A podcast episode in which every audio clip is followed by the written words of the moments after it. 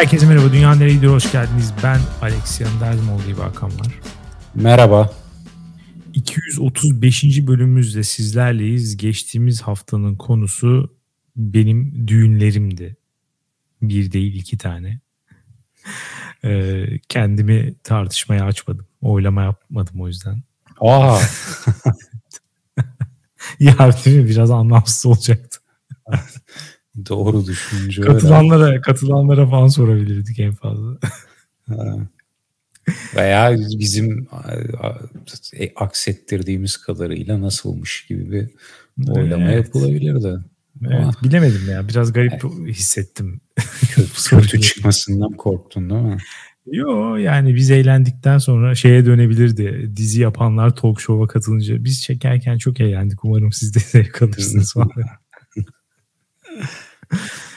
e, dünya nereye gidiyor nokta com'a gelen yorumlara bakalım. Nayru demiş ki Alex'cim öncelikle çok tebrik ederim. Umarım ki uzun ömürlü bir birliktelik olur demiş. Teşekkürler.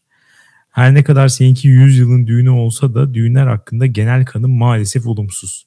Burada aslan payı hali hazırda iştirak ettiğim düğünler ve kendi düğünüm için olası felaket senaryoları. Günümüzde bence düğünün niteliğini belirleyen en önemli etken kimin düğünü olduğuyla alakalı.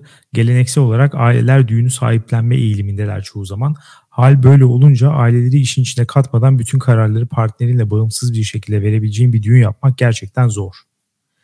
Doğru, yani muhakkak aileler devreye giriyor. Onların da çeşitli istekleri var.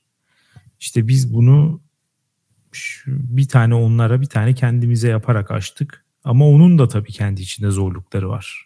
Neden? Ya iki tane olması mesela problem yani. yani yoruluyor insan gerçekten.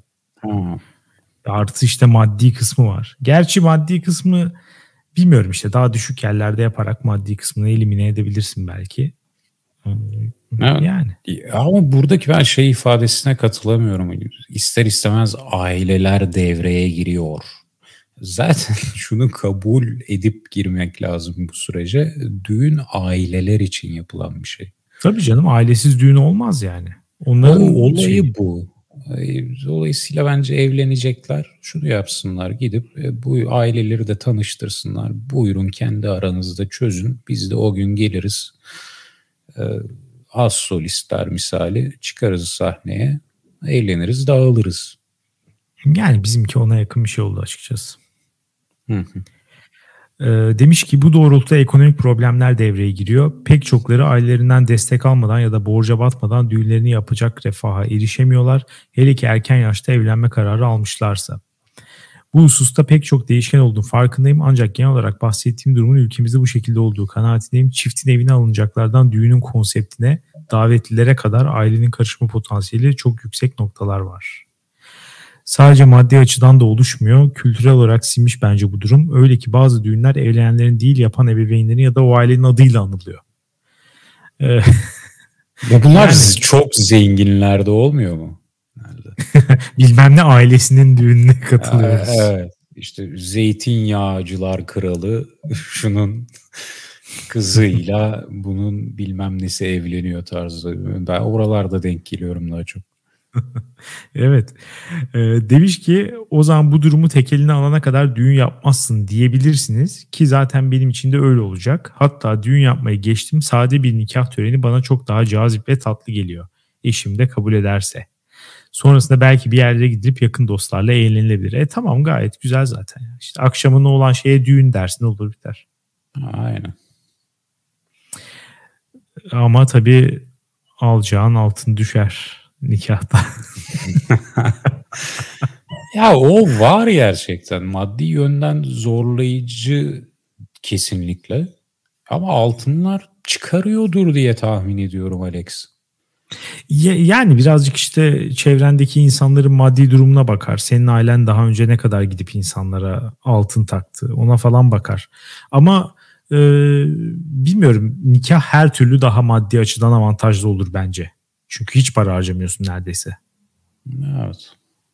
Ama en azından yakın aile her türlü gelecek ne yaparsan yap.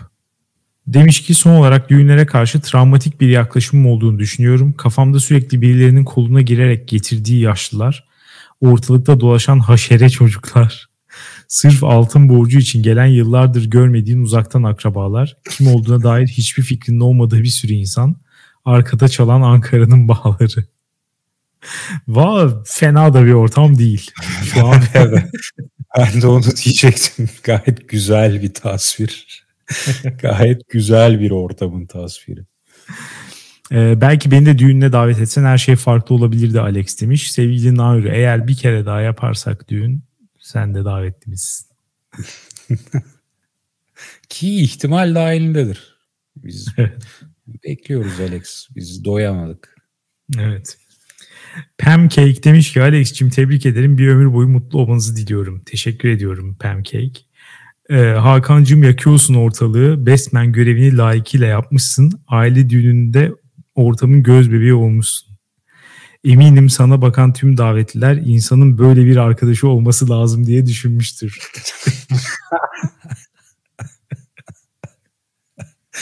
Sanmıyorum. Sanmıyorum.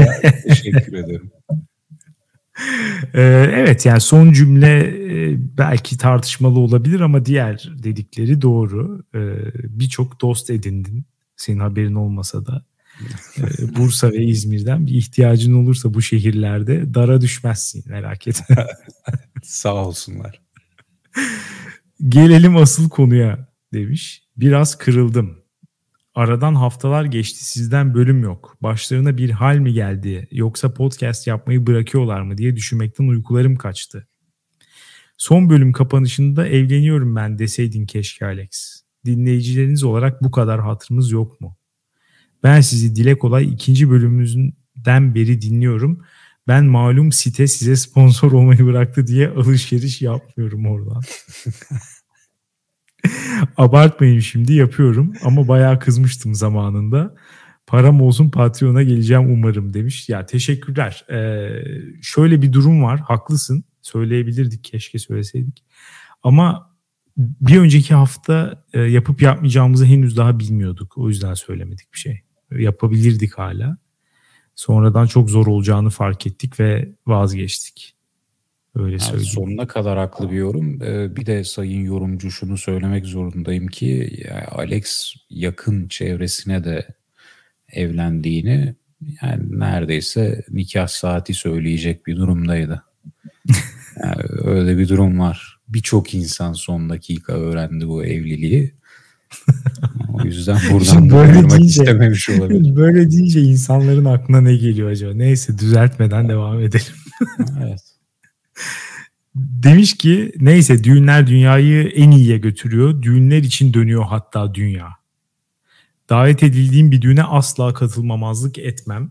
Maalesef ben yapmadım düğün ve acayip pişmanım. onuncu yılımı bekliyorum. O zaman büyük bir kutlama yapmayı planlıyorum. Gerçi çok kavga ediyoruz eşimle ama sanırım onuncu yılımıza kadar dişimi sıkacağım. Önce bir düğünü yapın. Sonra bak bir tekrar gözden geçirirsin evliliği. Evet, bu arada bu evlilikte bazı şüpheler oluşmuş. on kutlamak için çok erken. Düğün yapmak için, düğünlü kutlama. En az bir yirmi beş değil midir o?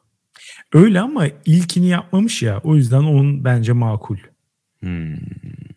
Yani hiç ya düğün yok işte zaten ortada.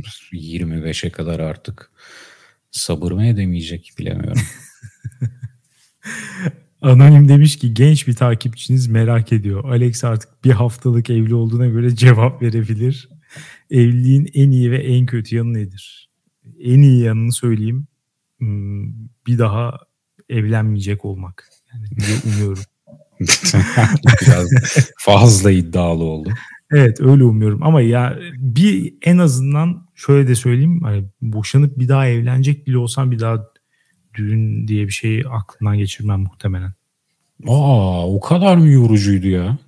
Abi öyle ya. Yani bir de ikinci seferde biraz hani kepazelik de oluyor yani.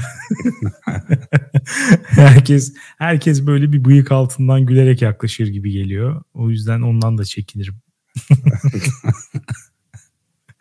en kötü yanı, en kötü yanı da şu açık ara. Ee, evli erkeklerin kulübe hoş geldin temalı şakaları. Of. Evet. Yani of. Niye evlendin ya? Biz sana yapma demedik mi falan tarzı. Of. Görmüyor musun bizi? Nasıl sabır? Başına bu belayı aldın falan. Abi inanılmaz ya. Sürekli herkes söyleyip duruyor. Yani zor. Hayat zor evlilere. Onun dışında bir şey söyleyemeyeceğim. Çünkü benim hayatımda hakikaten hiçbir şey değişmedi. Yani normalde insanlar evleniyor ve evlendikten sonra ilk kez beraber yaşamaya falan başlıyorlar. Böyle birisine sorarsan bambaşka bir cevap al- alırsın tabii ki. Benim hayatım tamamen aynı. O yüzden ancak bunları söyleyebiliyorum. Hello It's Me demiş ki sizi çok uzun zamandır severek dinliyorum ve artık ben de bir iki cümle yazayım dedim. Öncelikle hayırlı olsun sevgili Alex. Bir ömür boyu çok mutlu ve sağlıklı olun inşallah. Ve Hakan sana da selamlar demiş. Teşekkürler. Ben de Haziran'da evlenmiş biri olarak ve kadın olarak söylemeliyim ki iyi ki düğün yapmamışım ve yaptırmamışım. Nedenine gelecek olursak. Öncelikle bu dönemde düğün yapmak inanılmaz masraflı ve araba sattıracak bir durumdaydı bizim için. Ve sattığın arabayı bir daha geri almak zaten imkansızdı. O evet doğru. Orası yani arabayı satan bir daha alamaz ya da sıfırdan da alamaz yani.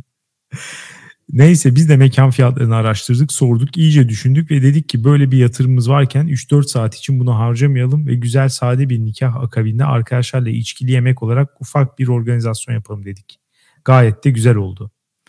Hem büyük bir borcun altına girmemiş olduk hem de kısa süre sonra borçlarımız bitecek şekilde ayarladık kendimizi demiş. Ekonomik açıdan doğru yani boşa giden bir para. Hakikaten öyle yani. Muhtemelen her düğün yapan yüz kişiden doksan beşiyle falan konuşursan keşke düğünüme bu kadar para harcamasaydım der sonrasında. Ya orada yine bir şerh düşmek zorundayım. Eğer altınla toplayabiliyorsan ki ben genelde toplanacağına inanıyorum. Ya o zaman e, yani ailenin ve arkadaşların evlenen kişiye maddi bir katkısı gibi düşünebilirsin. Yani sen onlar için bir eğlence düzenliyorsun. Onlar da o eğlencenin karşılığında senin evliliğine bir katkıda bulunuyor. Bir başlangıç. Ya ideali bu tabii ki ama düğün yapıp içeride bitirenler de çok fazla var. Borçta bitiren. Çünkü insanlar biraz da gösterişli düğünler yapıyor. Ya işte o saçmalık şimdi. O fazla evet. Şatafata kaçarsan tabii ki çıkaramazsın. Daha topladığın altınlarla ama yani orada artık maddi sıkıntının ötesinde şeyler giriyor devreye. O kadar şatafat, o rezaletine gerek var. Evet. Devreye giriyor. Farklı kaygılar devreye giriyor orada artık. Demiş ki son olarak içimde kalmasın. Bir kere evleniyoruz diye de bu kadar kaktırılmaz sevgili mekan sahipleri ve organizatörler. Çokça sevgiler demiş. Sevgiler bizden. Dediğin çok doğru. Yani tam bir yoluncak kaz muamelesi. Ve e, çiftlerin arasındaki şeye de oynuyorlar. Dinamiğe de oynuyorlar bence. Nasıl? Ee, ya mesela şöyle düşün. E, evleneceğin kişiye çoğu zaman pinti gözükmek istemezsin. Hmm. E, biraz da hani Türkiye gibi böyle geleneksel ve ataerkil bir toplumda hani e, işte kadın talepte bulunan taraf, erkekte hani para harcayacak dolayısıyla karar verici taraf gibi bir e, ön kabul ve format üzerinden ilerliyorlar ve sürekli şeyleri ekstra masraf çıkartacak şeyleri kadınlara söyleyip onları ikna etmeye çalışıp oradan hmm. da sana hani şeyle geliyor. E, tabii yani tabii ki gelin hanım böyle isteyecektir. Sonuçta bir kere evleniyorsunuz falan gibi böyle hani oradan bir şey almaya çalışıyor. Böyle bir standart taktikleri de var. Bunların hepsini öğrendik. Bunlara pabuç bırakmadık tabii ki. Ama herkes öpmeye çalışıyor. Ya. Bu yani kaçınılmaz bir şey. Kaçınılmaz. Yani, her sektörde. Evet. Sonra da millet düğününden sonra Instagram mesajı yazıyor. O manifesto tarzı Instagram mesajlarını gördün mü? Evlendikten sonra gelinler atıyor genelde. Hayır. İşte şimdi düğün yapıyorlar özellikle daha böyle üst düzey düğünlerde işte mesela bir tane makyajcısı oluyor, saç makyajcısı, işte bir tane D J var, bir tane organizatör var, e zaten mekanın sahibi var, fotoğrafçı var falan. Bunların hepsi e, senin için tırnak içinde çalışıyorlar o gün. Ve sonra düğünden birkaç gün sonra şöyle bir Instagram'a mesaj geliyor. İşte düğün günümüzde ve öncesinde sürekli yanımızda olan, artık ailemizden biri gibi gördüğümüz Hakan'a. İşte fotoğraflarımızı çeker, bizim için en önemli anı ölümsüzleştiren fotoğrafçı Hakan Bey'e. Of, Oscar kabul konuşması yapıyorlar. Evet evet, böyle bir manifesto şeklinde hepsine teşekkür teşekkür teşekkür böyle atıyorlar. Yani bunlar herhalde o paraları ödemiyor diye düşünüyorum, yoksa bu kadar teşekkür. Ya da çok kibar insanlar. Ben sadece ayaküstü teşekkür ettim. Kimseye internet üzerinden bir şey yapmadım yani. Orada hani yüz yüze vedalaşırken teşekkür ettim sadece. Ama ben mesela sizin ilk düğününüzdeki organizatörü takdir ettim. Gayet İyiydi tabii. Evet. Olayı kontrol altında tutuyordu, yönünü belirliyordu. Orada bir teşekkür edilir tabii ki, parasını veriyor olsan da. Ama... Evet. Tabii canım, teşekkür. Zaten hani insanlığın gereği. Ödül konuşması yapmaya gerek yok tabii. Bizim için çok kaotik geçebilecek o günü tamamen düzen altında yürüten organizatör beye kalpten teşekkür ediyorum. Of. Ya bilmiyorum, gerek yok bence. Ee, son olarak Çakır demiş ki Alex'e özelden tüm iyi dileklerimi ilettiğim için kendisinin yüksek müsaadesiyle bu yorumu Hakan Yiğidim'e yönelik yazmak istiyorum. Hakan'cığım, gün gelir aşk için, oturma izni, yeşil kart vesaire için veya belki altınları kırışmak için bir nikah basman gerekir. D J'lik işini gönül rahatlığıyla bana verebilirsin. Ücret mücret, mücret mücret istemez. Tek şartım var. Uygun şarkılarda kafaya kravatı bağlayıp kitlenin arasına dalıp oynama serbestiyeti. Bu şart değil, ekstra hizmet diye ben bunu sayarım. Yani evet. şu an Şu an D J'lik verilmiştir. Yalnız e, Çakır'ın da tabii kişisel müzik zevkine göre bir D J'lik yapacaksa bir sıkıntı çıkabilir. Neden? Onun kişisel müzik zevki bütün her şeyi kapsar bir kere. O yüzden bütün her şey. Yani ortamı koparacağına eminim. Bu teklif için çok teşekkür ediyorum Çakır'a. Ayrıca e, benden istediği kısmen karşıladım. Senden de istemiş. Ortak arkadaşlarımızın veya senin düğünde maymuna dönmüş hallerinin videoları veya fotoğrafları varsa lütfen gönder. Gurbette keyifleneyim. İkiniz de hasretle kucaklıyorum demiş. Biz de hepsi sende. Ben tek öyle. Fotoğraf çekmişim. Yani fotoğraf olarak bende de çok fazla yani böyle eğlenceli bir fotoğraf yok ama bir tane video buldum ve ona gönderdim. Hmm. Ama evet, bende de çok yok. Bunu bir şey olarak alıyorum. Eğlence fena değilmiş olarak alıyorum. Herkes çok video çekiyorsa genelde daha sıkıcı bir ortam oluyor.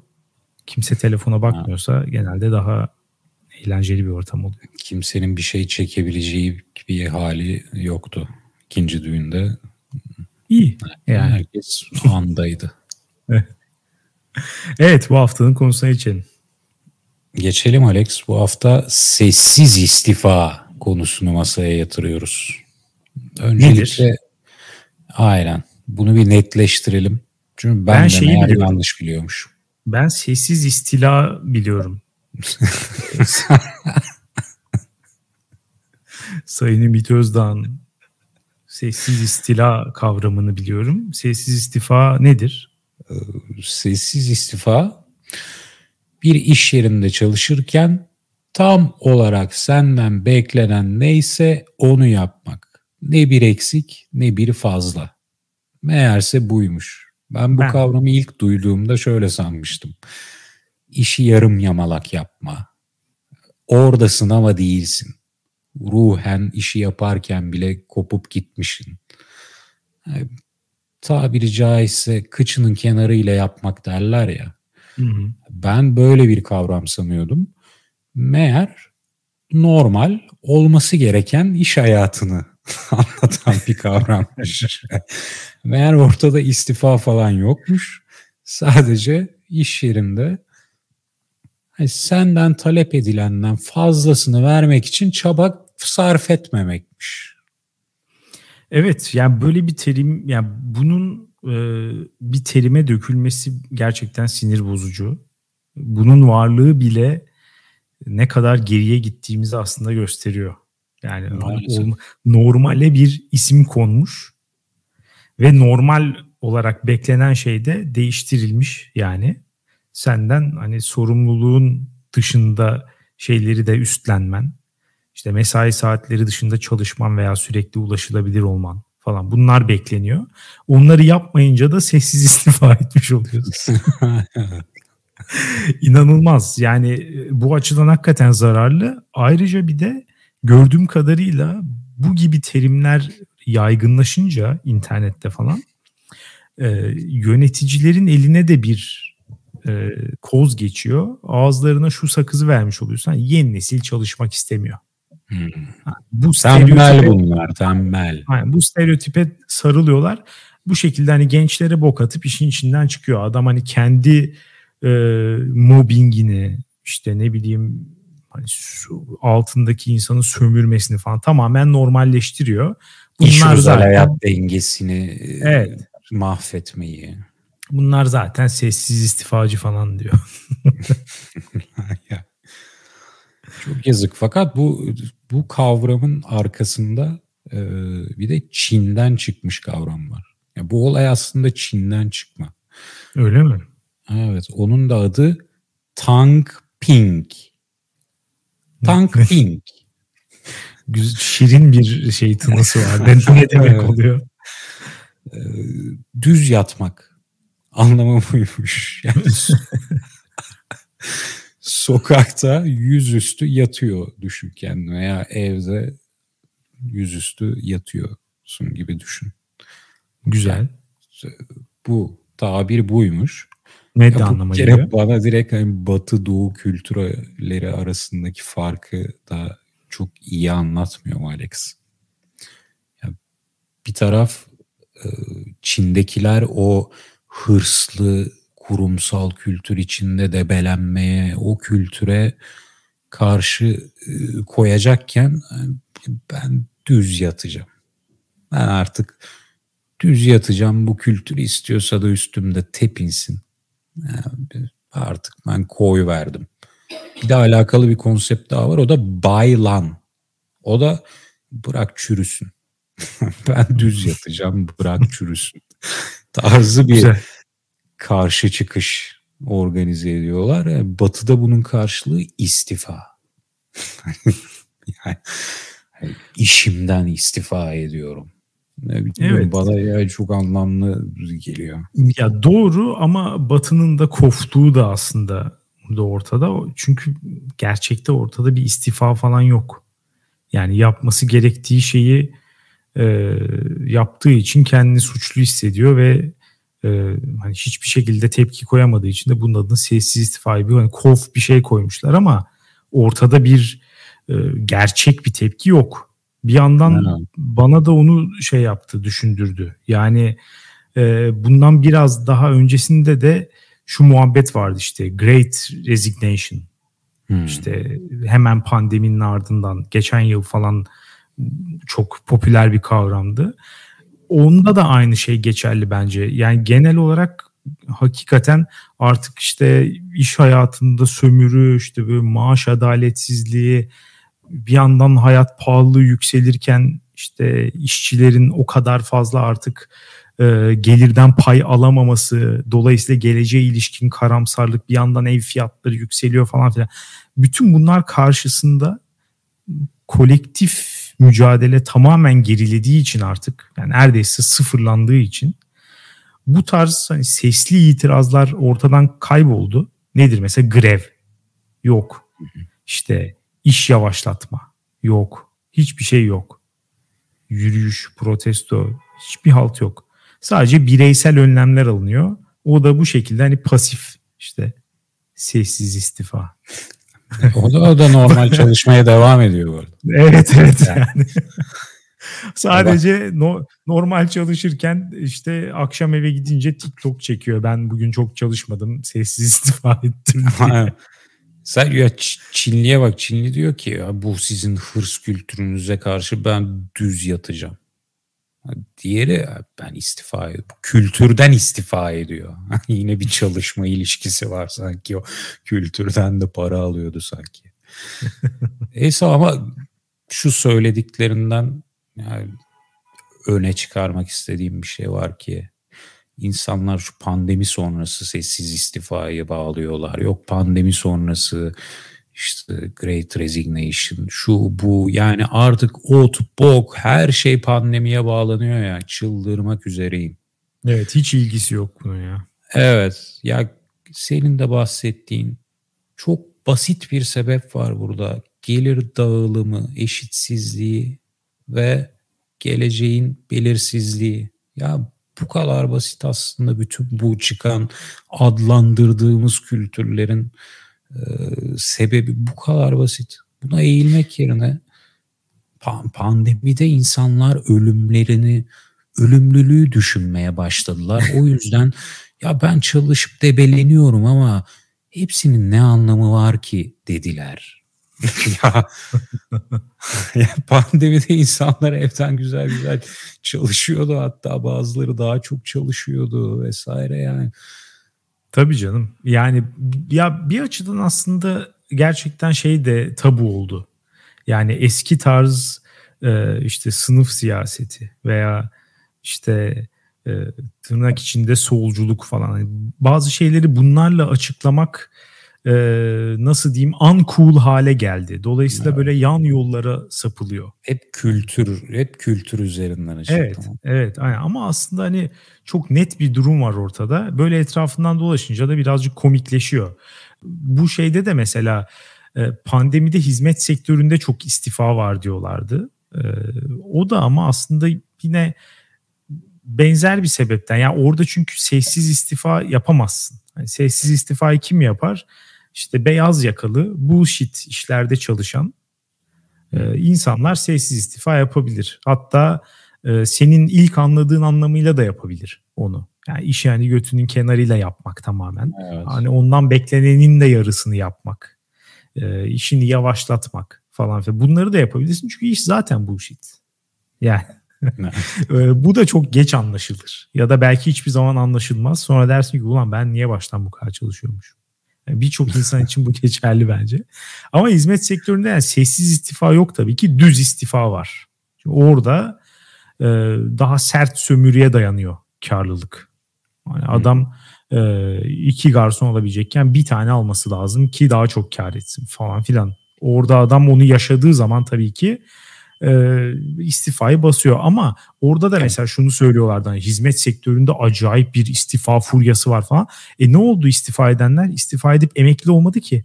Oradan da hani öyle bir şey çıkartıyorlardı. İnsanlar artık çalışmak istemiyor. İşte istifalar tavan falan filan.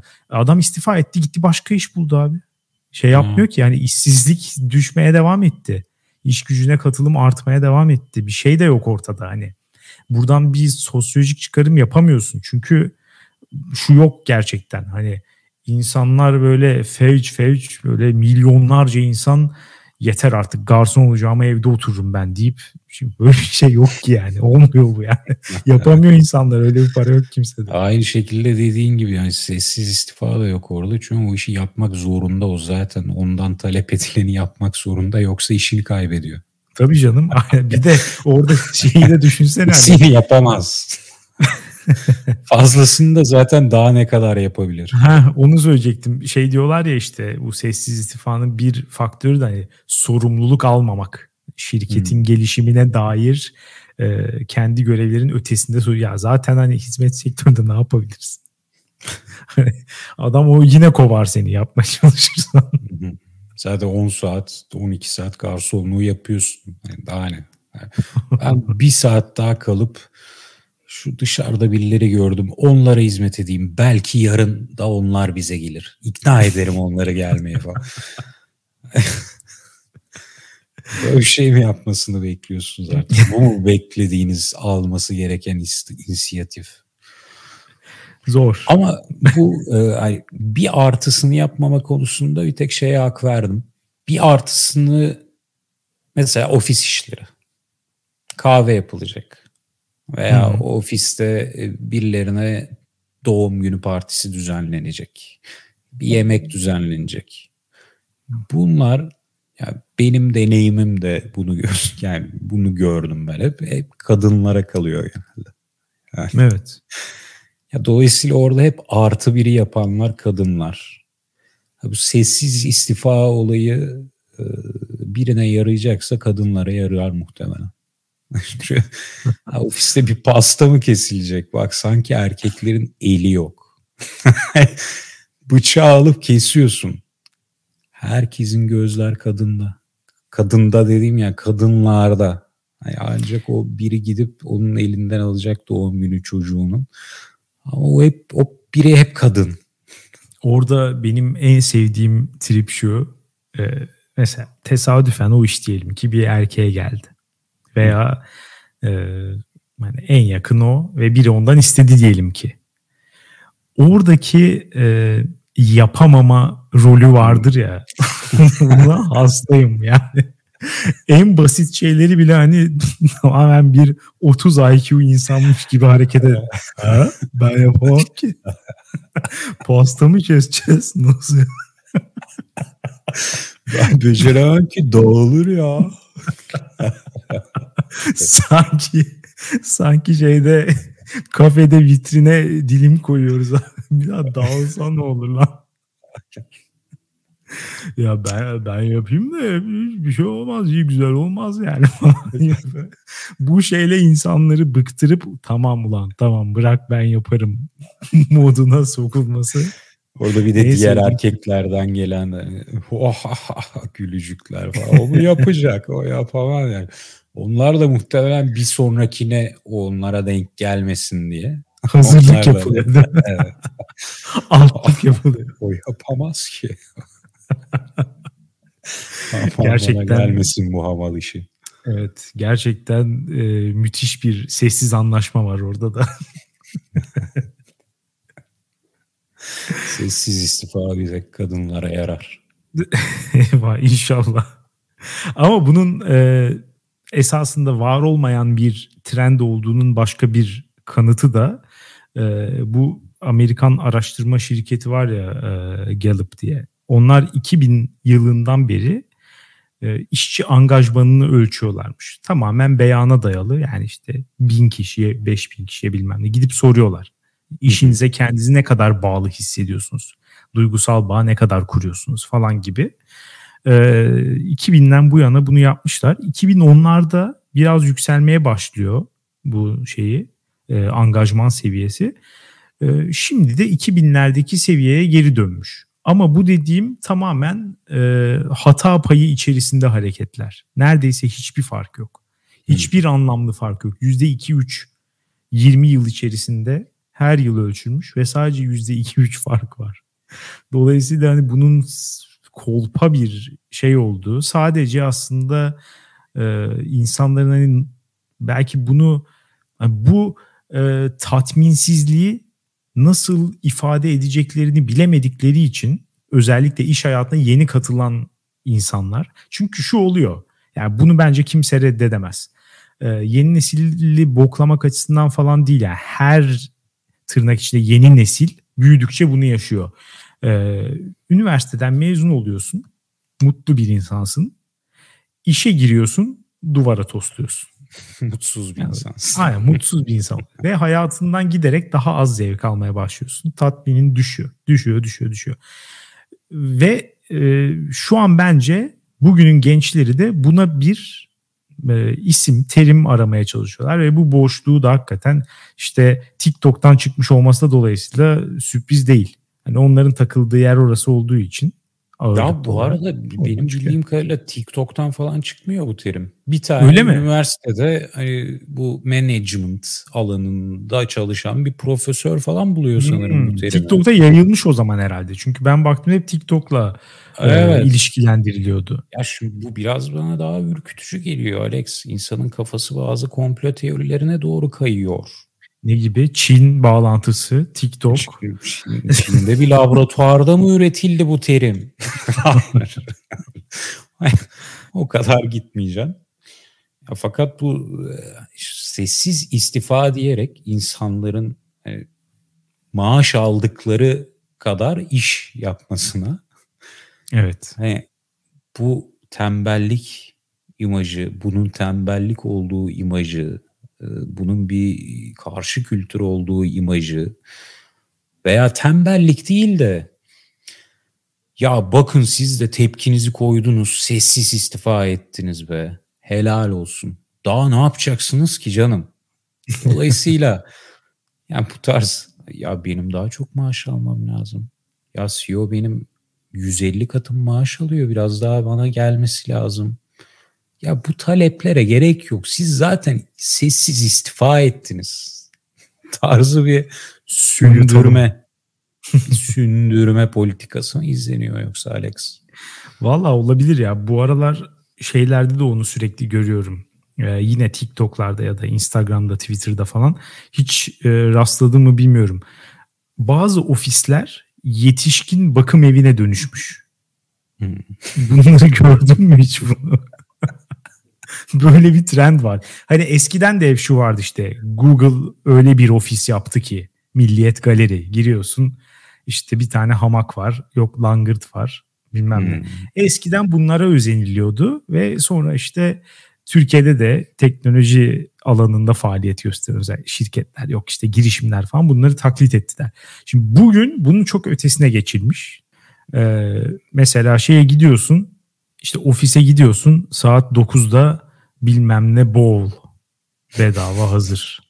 İşte arada smoothie içiyor. Ee, giriyor bir saatlik böyle saçma sapan bir tane şeyde, auditoriumda e, eğitim, tırnak içinde eğitim görüyor. Alakasız böyle şey, diversity eğitimi falan. Böyle bir şey görüyor. Sonra öğle yemeğine çıkıyor, yine işte her şey, kahve makinesinde kahve yapıyor ama e, işte aynı Starbucks gibi bir ortam yaratmışlar. İşte böyle soya şeyi, sütü ayrı, badem sütü ayrı, laktozsuz süt var falan filan. Böyle tamamen bir şeye dönüşmüş. Yani senin e, dışarı çıkıp keyif almak için gideceğin yerleri ofise getirmişler. Evet, sözde sessiz istifaya tepkileri bu şirketlerin. Yani bakın, bize daha fazlasını vermeniz için biz de bu ortamı sizin sosyalleşebileceğiniz, sizi angaja edecek bir ortama çevirmeye çalışıyoruz ama ya kesmez, insanların özel hayatları çok işten koptu. Yani random denk geldiğim bir şirkette insanlarla o, yani kendi özel hayatımdaki arkadaşlıkları kuramam. Eskiden böyle bir şey yokmuş. Yani insanlar çoğu arkadaşlarını işte buluyormuş. Tabii canım, bir de internet de e, olmaması da çok büyük etkin. Yani şimdi insanlar o kadar fazla internetten tanışıyorlar ki, ya da hani tanışıp görüşmese bile ciddi bir iletişimi var online insanlarla. Dolayısıyla giderek daha da azalıyor bence de şeylere, e, ofis ortamında bulunan arkadaşlara bağımlılık. Bir de evet, şunun da etkisi olabilir sanki. Mainstream, yani böyle geleneksel zengin olma yöntemlerine olan inanç da azaldı. Ve bunların hmm. bir e, alternatifi çıktı. O da internetten para kazanmak. Hmm. E, yani kurumsal hayattan değil, normal beyazlık. Yani şimdi e, annelerimize, babalarımıza sorsak ne derler? Hani işte bir şirkete gireceksin, kurumsal. Ondan sonra orada kariyer basamaklarını tırmanacaksın ve gelebileceğin en yüksek noktaya geleceksin. Oradan iyi bir maaş alacaksın. Onlar için para kazanmak böyle. Bir önceki nesil mesela memurluk, işte yani doktorluk, avukatlık en fazla onlar. Ee, şimdi mesela bizim anne babalarımızınki de birazcık hani moda dışında kaldı. Şimdi arada şeyler çıkıyor ya, işte İlkokul çocuklarına sorduk, hangi mesleği istiyorsunuz? YouTuber olacağım dedi. Şimdi bunun bir ölçü daha seyreltilmişi bence normal hayatta insanlar tarafından hissediliyor. Yani hmm. çünkü o yönteme gönül bağı da daha fazla var insanların. Yani şöyle söyleyeyim.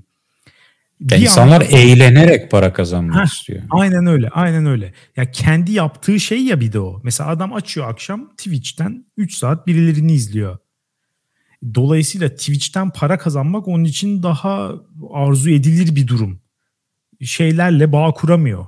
Ee, çalıştığı e, kurumsal şirketteki üstleriyle böyle bir bağ kuramıyor. Onlardan muhtemelen nefret ediyor. Evet. Bu arada o yani TikTok'lar da çok çekiyor falan muhabbeti var da yani onlar da burnout oluyorlar vesaire. Ya yani doğrudur da ama dediğine şöyle katılıyorum. Eğlenceli gözüken para kazanma yöntemleri doğru insanların kurumsal hayatta mutsuzluğuna katkıda sunmuştur.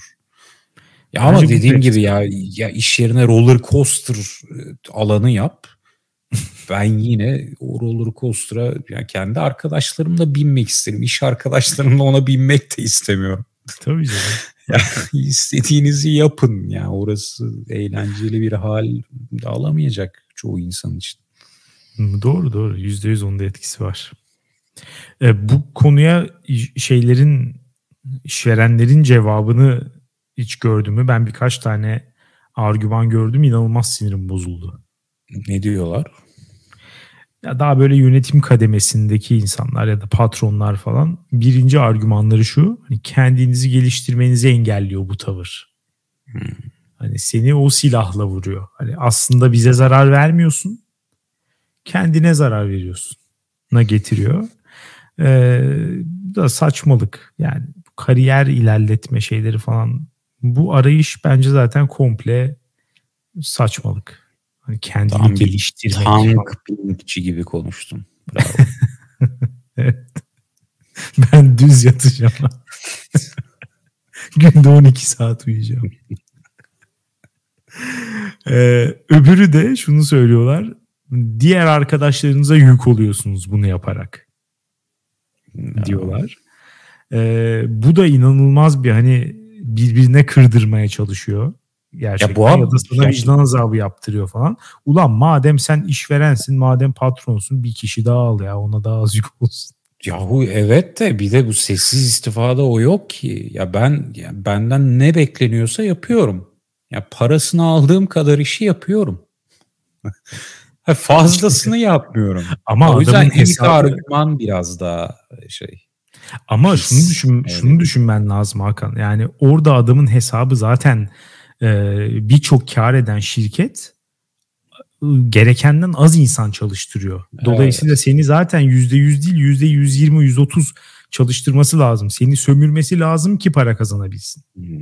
Adam hesabını buna göre yaptığı için sen yüzde yüz ile çalışınca gerçekten diğerlerine yük oluyorlar. Ama problem olmaması lazım. E, madem o da kendini daha çok geliştiriyor işte. Değil mi? O kariyer basamaklarını daha hızlı atlasın o zaman. Ben bir sessiz istifacı olarak yani yerimde saymaya razıyım. Ben düz yatıyorum. E, eğer dediğiniz doğruysa onun uçması lazım birkaç seneye. Dolayısıyla şikayet edilecek bir şey yok bence. Win win win. Evet aynen. Ama hani şeyler de inanılmaz ya. Adam öyle bir hani ikilem koyuyor ki ortaya. Bir kişi az çalışırsa diğeri daha çok çalışır. Ya kardeşim senin hiç mi gücün, sorumluluğun bir şeyin yok? Dahlin yok bu meseleye. Bir departmanda iş zor çıkıyorsa ya bir seçenek de bir kişinin daha alınmasıdır ya. Bun, hani adamlar gerçekten öyle bir e, dil tutturuyorlar ki kendi hep sıyrılıveriyor işin içinden. Hani sanki öyle bir ihtimal yokmuş gibi hissettiriyorlar hep. Evet, o yüzden sessiz istifadan ziyade şu büyük istifa işte o Great Resignation'ın elinden evet. Ha, iş bırakma noktasına gidilirse daha iyi olabilir. Çünkü bu işveren argümanların hepsinin arkasında bir şey rahatlığı seziliyor. O iğrenç. Ee, ya sen kaybedersin. Senin yerine başkası gelir. Senden bol var. Hani o rahatlık seziliyor. Ee, o yüzden sessiz istifa değil de büyük istifa biraz daha büyüyen bir dalga haline gelirse belki güzel şeyler görebiliriz. İnşallah ya çok fazla umudum yok ama keşke öyle bir ha, şey. Evet. Çünkü gerçekten bol var ya. Özellikle bu boktan ekonomik ortamda kimsenin büyük istifaya götü yemiyor maalesef. Yani evet, aynen öyle. Hiç şeyi hissettin mi peki? Ben bu sessiz istifa olayına ilk baktığımda hani biraz şunu andırıyor ya insana. Ee, sana verilen kadarını yapmak, ekstra hareketi, daha böyle pasif edilgen bir tavır aynı zamanda. Ee, biraz da hani böyle otopilot tarzı Hı. bir şey var. Hani dışarıdan gelene uyarak e, onu yapmak, daha fazlasını da yapmamak falan. Ekstra bir e, aksiyon almamak üzerine, proaktif bir yaklaşım sergilememek. Ben de okuyunca şunu düşündüm. Yani bir yandan hakikaten hayattan sessiz istifa etmiş de olabilir. Sen tabii çok yoğun bir dönemden çıktığın için, senden yüzde iki yüz beklenen bir dönemden çıktığın için şu an senin sessiz istifa etmeni anlayışla karşılıyorum. Ama bu şekilde düşünmüyor musun? Ben ya hayatına hiçbir kontrol sahibi değilim yani. O bir şekilde gidiyor. Ben eksereni yapıyorum ben de. Ama hani ötesinde de bir şey yapamıyorum zaten. Ötesinde bir şey yapamıyorum. Maalesef. Ben, ben de sana şeyi soracaktım. Bu sessiz istifa kavramı, evet. Ya hayatın diğer alanlarına da genişletebilir miyiz acaba? Mesela ilişkilerde sessiz istifa nasıl olur? Muhtemelen normal ilişki yine sessiz istila. Ay istila. Sessiz istifa. Yani çünkü bir ilişkide karşı taraftan mesela şunu bekleyen biri olduğunu düşün. Benim ihtiyaçlarımı ve isteklerimi sezip onlara karşılık versin. Pardon, sezip değil, bilip. Yani benim ona söylediklerimi duyup karşılık versin ama benim bile daha belki ihtiyaç duyduğumu bilmediğim şeyleri de bana versin. Çok çaba sarf etsin tarzı. Yani böyle bir beklentide bulunan bir taraf varsa ilişkide, o burada patron rolüne mi giriyor? O kontrol manyağı. Evet, karşılıklı iki tarafında bunu gönüllü olarak yapması lazım. Evet. Ya burada hani mesela bu kontrol isteyen taraftan, yani patronun karşısındaki taraf bir sessiz istifa basabilir. Yani evet. Evet, aile ilişkimizi, ilişkimizi sürdüreceğim. Hiçbir falso yok ama ekstra bir şey de bekleme kardeşim. Aile ilişkileri zaten sessiz istifa. O hep öyle. Yani çoğu onlar insan. Evet. Tabii canım. Hatta ya orada sessiz istifa aşamasına gelebildiysen, hani öyle görülüyorsa iyi. Hani gayet iyi aile ilişkilerin var demektir. Ama sen bir adım daha ileri gittin ve hayattan sessiz istifa ettin. Ha? Öyle ya. Bir süredir öyle gibi hissediyorum. Bence çok fazla böyle kişi vardır. Böyle olduğunu hisseden. Değil mi? Yani bare minimum diye bir şey vardır ya. Onu yapıyoruz hayatta. Fazlası yok. Doğru. Bu bu neşeli e, finalde. Evet, herkes herkes oturup düşünsün bunun üstüne ha, hayatında. Bu neşeli çıkarımlarla son verelim istersen bölüme. Evet, dünya nereye gidiyor nokta com'a henüz sessiz istifa ettiniz mi etmediniz mi, ya da sesli istifa eden varsa onları da istiyoruz. Onlar daha eğlenceli oluyor. Yazabilirsiniz. Dinlediğiniz için teşekkür ederiz. Haftaya salı görüşürüz. Güle güle.